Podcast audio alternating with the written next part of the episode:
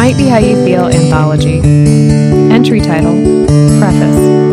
Date written January 11th, 2021. I didn't write with an audience or end result in mind. I didn't sit down to write a book or a blog. I didn't envision anyone on the other side of the page. I simply wrote because I had to. In 2014, when I was 19 years old, I was diagnosed with a Chiari1 malformation and syringomyelia after I suddenly lost the use of my right arm. Six days later, I had brain surgery to remove part of my skull and a vertebrae to resolve the syrinx and treat the symptoms. Ten days later, I was hospitalized with a complication chemical meningitis on the brain. After four days of suffering at home and four more days in the hospital, it resolved itself. Six months later, I was diagnosed with vascular thoracic outlet syndrome and had my first right rib removed. Soon after that, I was diagnosed with hyperventilation induced syncope, then, several months later, while driving home from school, my leg stopped working. After intervention by the paramedics and a night in the ER, it was determined I had pernicious anemia and I started monthly B12 injections. I had a couple of years off, then I was diagnosed with an adrenal tumor. No intervention has been recommended at this time. A year later, I was found to have an arachnoid cyst as a result of my brain surgery and arthritis in my neck.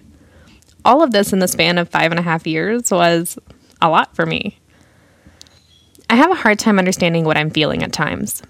Usually, I'll feel a build of emotion, an intensifying churning inside my mind that I can't identify. It confounds and frustrates me. I can focus on little else. Then, after days or even weeks, an opening line will pop in my head or a situation will give me a little bit of insight and I know how to start. So I pull out my laptop, open my OmmWriter app, snag my headphones, press play on my moody writing playlist, and type out my opening liner scenario. From there, I pick my way through the entry, pouring out what has been churning inside me until it's spilling out on the page. I pause and search for the words to explain, testing out different phrases and sentences until it feels like an accurate representation, and reread to reflect on what's been listed and listen for what's niggling inside of me that's missing from the page. After an hour or two, I feel calm inside once again. The storming emotions that I couldn't name are now neatly organized and expressed on my computer screen, and I feel quiet.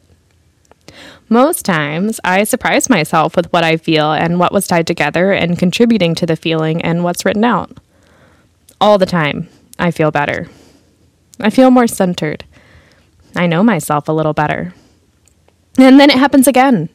I'll go days, weeks, even months in between writing something, but I know I'll always write again. You'd think I'd catch on a little quicker to the building storm of emotions and start writing sooner, but no. I always push it off and procrastinate until I feel worse, and then all I can do is write. It's a little terrifying diving deep into your own heart. I don't always like what I find. So I didn't intend for anyone to read this. This isn't a story, it's not comprehensive. It's a compilation of entries, each one dealing with a component of chronic or serious illness. It's my way of understanding and my way of expressing, my way of healing. This is written over years and isn't complete. Over the course of the entries, you'll find my perspective or attitudes have changed, and sometimes they still haven't changed yet. This isn't written from a completely healed position, but from in the process of healing, and I don't expect I'll ever be completely, absolutely healed. My therapist tells me healing is like an onion. You peel back some layers to find more exist, but every layer you peel back means there are fewer and fewer layers to be peeled in order to reach the heart.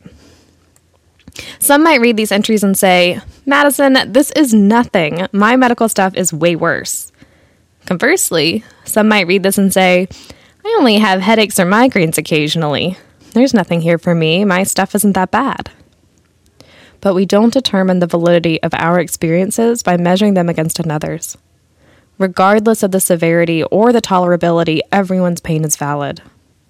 This is mine.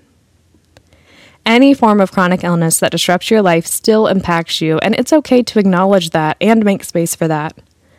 And even a person with an incredibly serious illness is still a person apart from their illness and isn't limited to their diagnoses.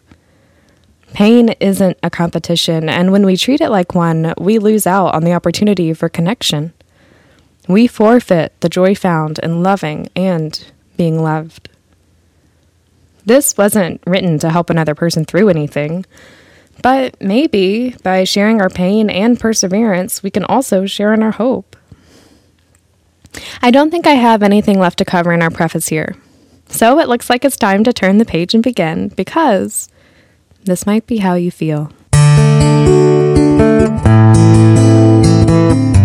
Entry written and voiced by Madison Darling. Music by Dixon Darling. Next entry, Settled.